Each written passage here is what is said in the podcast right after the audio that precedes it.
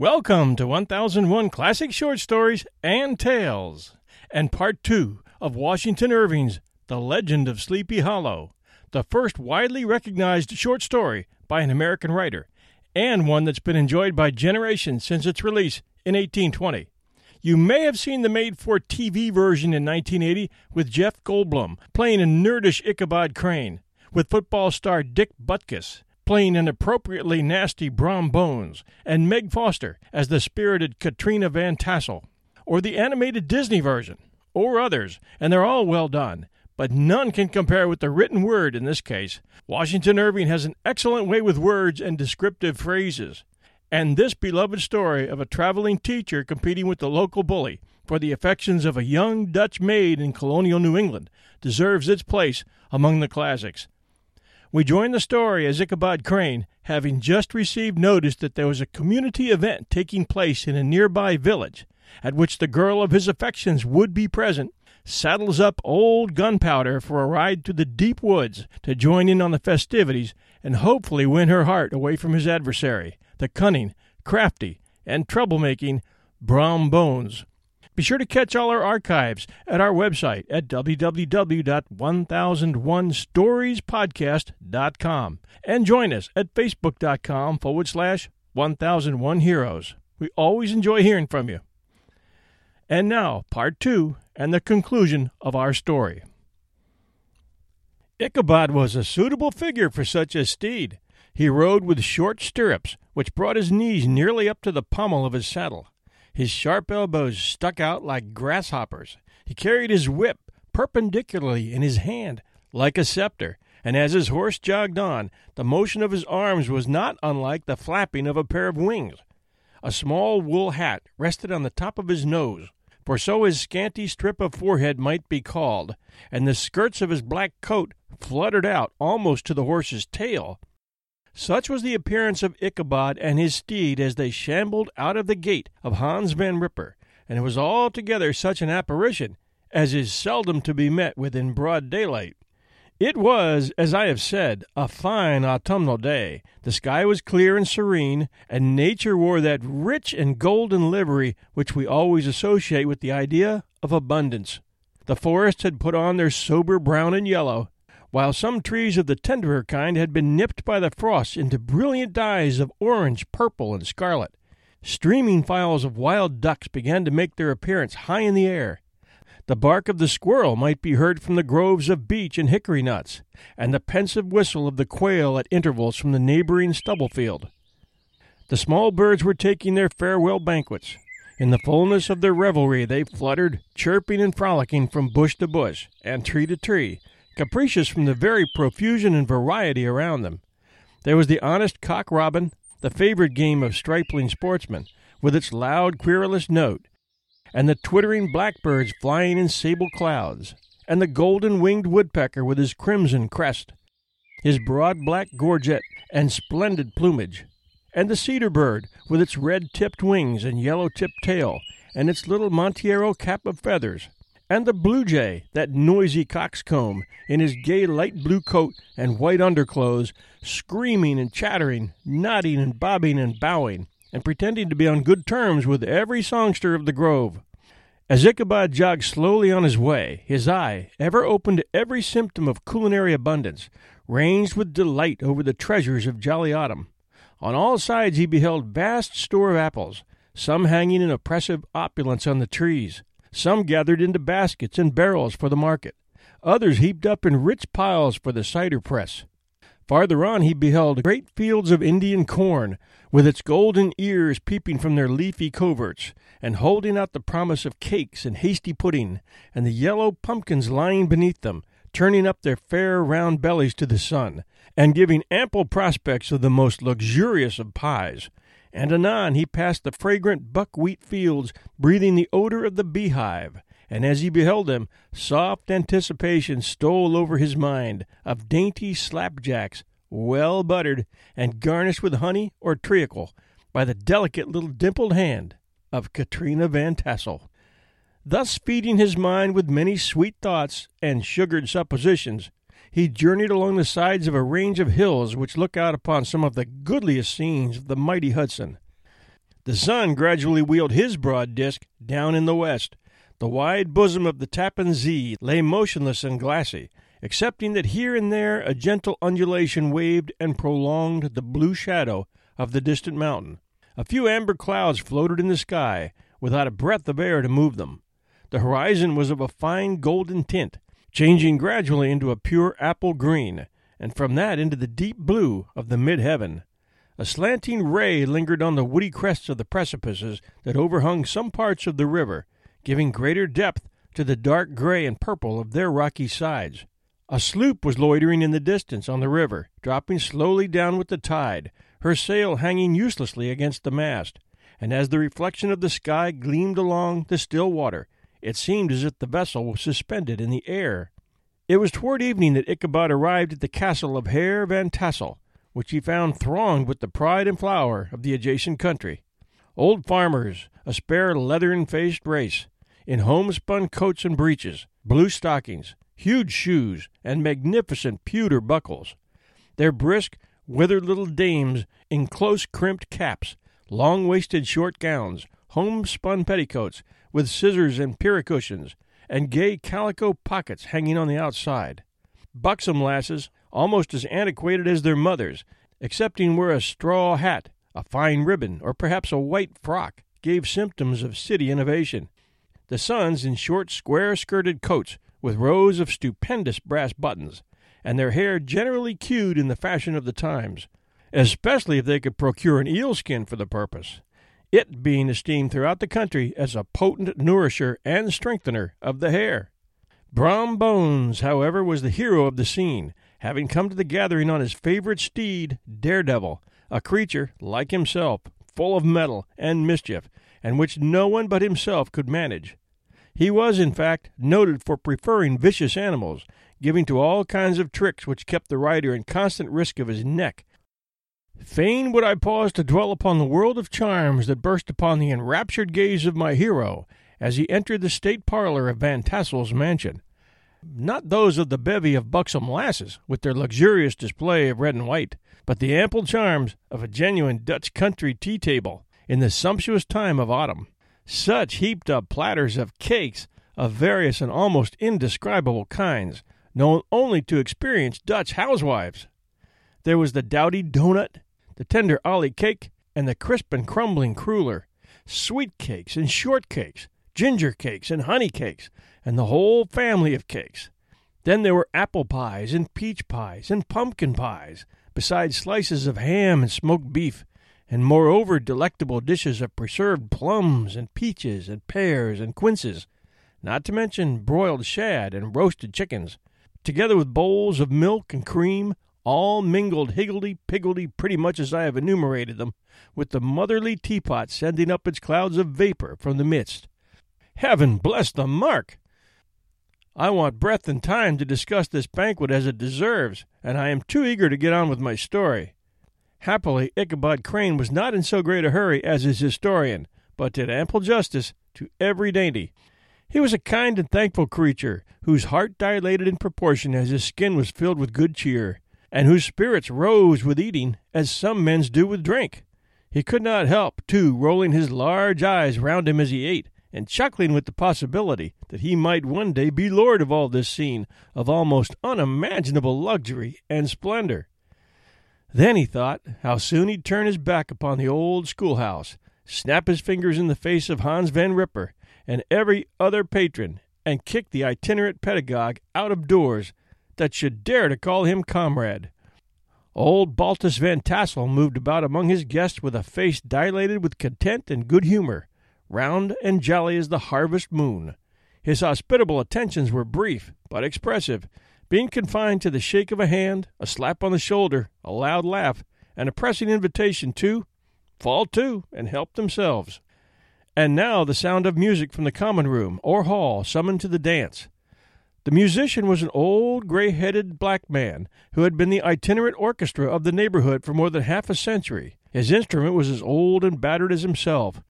The greater part of the time he scraped on two or three strings, accompanying every movement of the bow and motion of the head, bowing almost to the ground, and stamping with his foot wherever a fresh couple were to start. Ichabod prided himself upon his dancing as much as upon his vocal powers. Not a limb, not a fibre about him was idle, and to have seen his loosely hung frame in full motion and clattering about the room, you would have thought St. Vitus himself, that blessed patron of the dance, was figuring before you in person. The lady of his heart was his partner in the dance, and smiling graciously in reply to all his amorous oglings, while Brom Bones, sorely smitten with love and jealousy, sat brooding by himself in one corner. When the dance was at an end, Ichabod was attracted to a knot of Sager folks who, with old Van Tassel, sat smoking at one end of the piazza, gossiping over former times and drawing out long stories about the war. This neighborhood, at the time of which I am speaking, was one of those highly favored places which abound with chronicle and great men. The British and American line had run near it during the war. It had, therefore, been the scene of marauding and infested with refugees, cowboys, and all kinds of border chivalry. Just sufficient time had elapsed to enable each storyteller to dress up his tale with a little becoming fiction, and in the indistinctness of his recollection to make himself the hero of every exploit. There was the story of Doffue Martling, a large blue bearded Dutchman who had nearly taken a British frigate with an old iron nine pounder from a mud breastwork only that his gun burst at the sixth discharge. And there was an old gentleman who shall be nameless, being too rich a mynheer to be lightly mentioned, who, in the Battle of White Plains, being an excellent master of defense, parried a musket ball with a small sword, insomuch that he absolutely felt it whiz around the blade, and glance off at the hilt, in proof of which he was ready at any time to show the sword, with the hilt a little bent. There were several more that had been equally great in the field, not one of whom but was persuaded that he had a considerable hand in bringing the war to a happy termination. But all these were nothing to the tales of ghosts and apparitions that succeeded. The neighborhood is rich in legendary treasures of the kind. Local tales and superstitions thrive best in these sheltered, long settled retreats, but are trampled under foot by the shifting throng that forms the population of most of our country places. Besides, there is no encouragement for ghosts in most of our villages for they have scarcely had time to finish their first nap and turn themselves in their graves before their surviving friends have traveled away from the neighborhood, so that when they turn out at night to walk their rounds, they have no acquaintance left to call upon. This is perhaps the reason why we so seldom hear of ghosts except in our long established Dutch communities. The immediate cause, however, of the prevalence of supernatural stories in these parts was doubtless owing to the vicinity of Sleepy Hollow. There was a contagion in the very air that blew from that haunted region. It breathed forth an atmosphere of dreams and fancies, infecting all the land. Several of the Sleepy Hollow people were present at Van Tassel's, and, as usual, were doing out their wild and wonderful legends. Many dismal tales were told about funeral trains, and mourning cries and wailings heard and seen about the great tree where the unfortunate Major Andre was taken, and which stood in the neighborhood. Some mention was made also of the woman in white that haunted the dark glen at Raven Rock, and was often heard to shriek on winter nights before a storm, having perished there in the snow. The chief part of the stories, however, turned upon the favorite spectre of Sleepy Hollow, the headless horseman, who had been heard several times of late patrolling the country, and, it was said, tethered his horse nightly among the graves in the churchyard. The sequestered situation of this church seems always to have made it a favorite haunt of troubled spirits. It stands on a knoll, surrounded by locust trees and lofty elms, from among which its decent whitewashed walls shine modestly forth, like Christian purity beaming through the shades of retirement. A gentle slope descends from it to a silver sheet of water, bordered by high trees, between which peeps may be caught at the blue hills of the Hudson. To look upon its grass grown yard, where the sunbeams seem to sleep so quietly, one would think that there at least the dead might rest in peace. On one side of the church extends a wide woody dell, along which raves a large brook among broken rocks and trunks of fallen trees.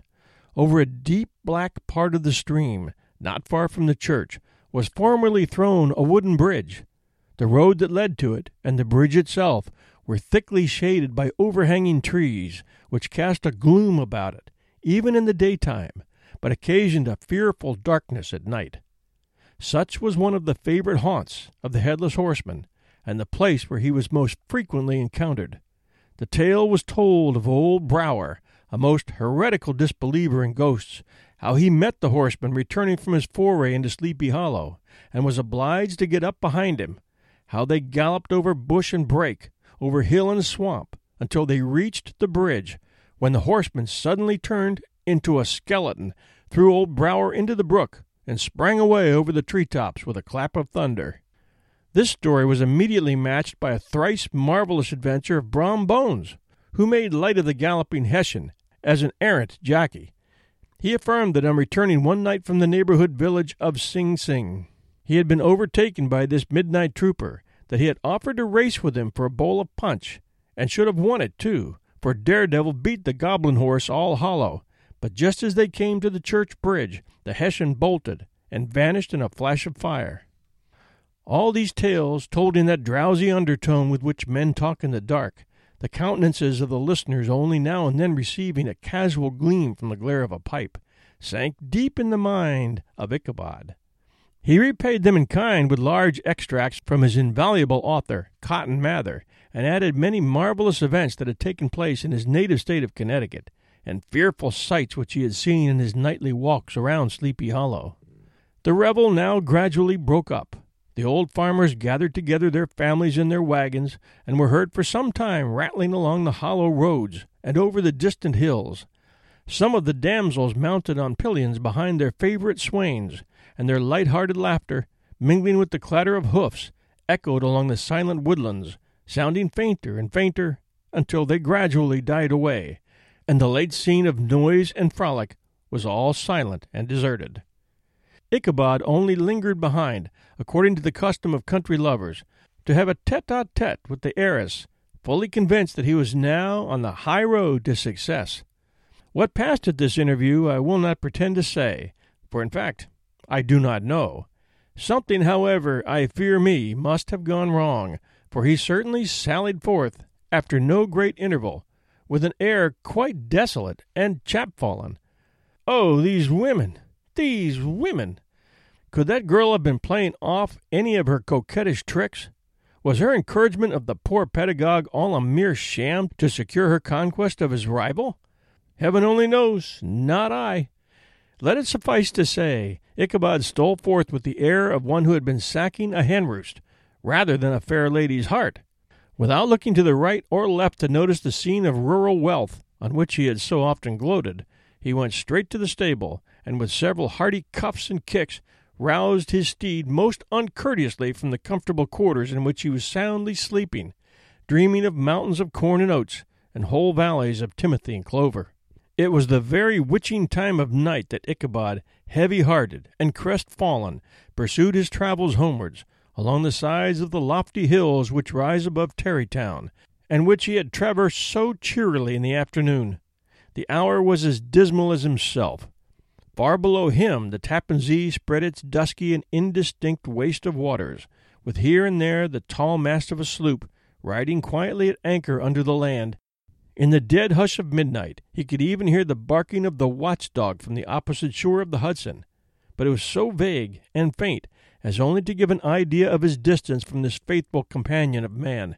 Now and then, too, the long drawn crowing of a cock accidentally awakened, would sound far off, far off, from some farmhouse away among the hills, but it was like a dreaming sound in his ear.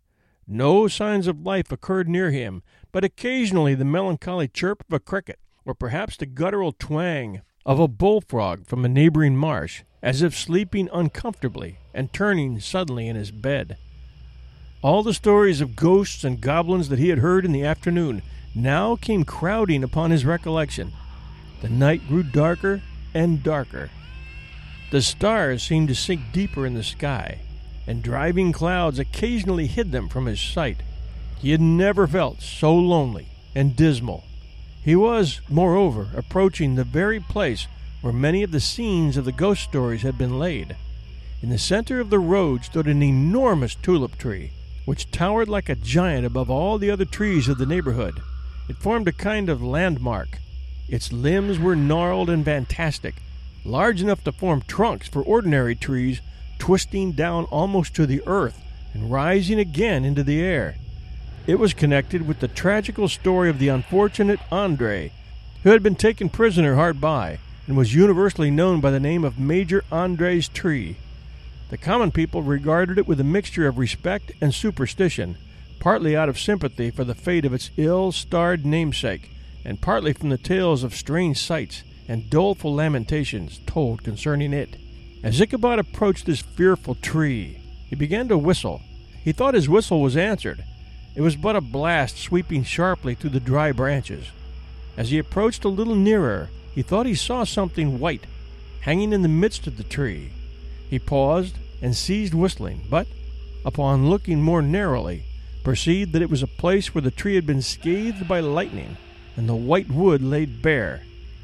Suddenly he heard a groan. His teeth chattered, and his knees smote against the saddle. It was but the rubbing of one huge bough upon another, as they were swayed about by the breeze. He passed the tree in safety, but new perils lay before him. About two hundred yards from the tree, a small brook crossed the road and ran into a marshy and thickly wooded glen known by the name of Wiley's Swamp. A few rough logs, laid side by side, served for a bridge over this stream. On that side of the road where the brook entered the wood, a group of oaks and chestnuts, matted thick with wild grapevines, threw a cavernous gloom over it. To pass this bridge was the severest trial. It was at this identical spot that the unfortunate Andre was captured, and under the covert of those chestnuts and vines were the sturdy yeomen concealed who surprised him. This has ever since been considered a haunted stream, and fearful are the feelings of the schoolboy who had to pass it alone after dark. As he approached the stream, his heart began to thump. He summoned up, however, all his resolution, gave his horse half a score of kicks in the ribs, and attempted to dash briskly across the bridge but instead of starting forward, the perverse old animal made a lateral movement and ran broadside against the fence. Ichabod, whose fears increased with the delay, jerked the reins on the other side and kicked lustily with the contrary foot. It was all in vain. His steed started, it is true, but it was only to plunge to the opposite side of the road into a thicket of brambles and alder bushes. The schoolmaster now bestowed both whip and heel upon the starveling ribs of old Gunpowder, who dashed forward snuffing and snorting, but came to a stand just by the bridge with a suddenness that had nearly sent his rider sprawling over his head. Just at this moment, a plashy tramp by the side of the bridge caught the sensitive ear of Ichabod. In the dark shadow of the grove on the margin of the brook, he beheld something huge, misshapen, and towering. It stirred not, but seemed gathered up in the gloom like some gigantic monster ready to spring upon the traveler. The hair of the affrighted pedagogue rose upon his head with terror. What was to be done? To turn and fly was now too late, and besides, what chance was there of escaping ghost or goblin, if such it was, which could ride upon the wings of the wind? Summoning up, therefore, a show of courage, he demanded in stammering accents, Who are you? He received no reply. He repeated his demand in a still more agitated voice. Who are you? Still there was no answer. Once more he cudgeled the sides of the inflexible gunpowder and, shutting his eyes, broke forth with involuntary fervor into a psalm tune. Just then the shadowy object of alarm put itself in motion, and with the form of the unknown might now in some degree he ascertained, and with a scramble and a bound stood at once in the middle of the road. Though the night was dark and dismal, yet the form of the unknown might now in some degree be ascertained. He appeared to be a horseman of large dimensions, and mounted on a black horse of powerful frame.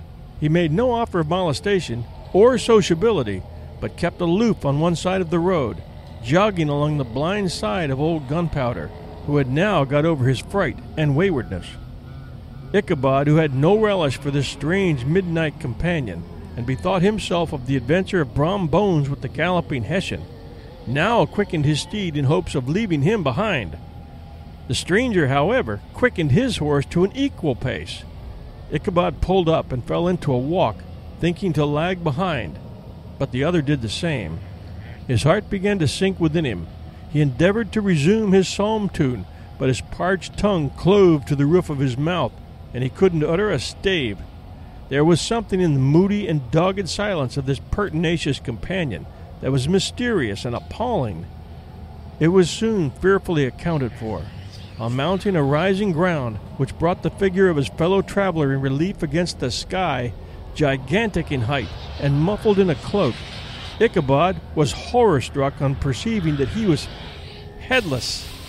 But his horror was still more increased on observing that the head, which should have rested on his shoulders, was carried before him on the pommel of his saddle. His terror now rose to desperation. He rained a shower of kicks and blows upon Gunpowder, hoping by a sudden movement to give his companion the slip. But the spectre started full jump with him. Away then they dashed through thick and thin, stones flying and sparks flashing at every bound. Ichabod's flimsy garments fluttered in the air as he stretched his long, lank body away over his horse's head in the eagerness of his flight. They had now reached the road which turns off to Sleepy Hollow, but Gunpowder, who seemed possessed with a demon, instead of keeping up it, made an opposite turn and plunged headlong downhill to the left. This road feeds through a sandy hollow shaded by trees for about a quarter of a mile, where it crosses the bridge famous in the goblin story, and just beyond swells the green knoll on which stands the whitewashed church. As yet, the panic of the steed had given his unskilful rider an apparent advantage in the chase, but just as he had got halfway through the hollow, the girths of the saddle gave way, and he felt it slipping from under him.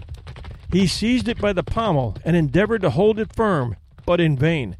He had just time to save himself by clasping old gunpowder round the neck when the saddle fell to the earth, and he heard it trampled underfoot by his pursuer. For a moment the terror of Hans Van Ripper's wrath passed across his mind, for it was his Sunday saddle.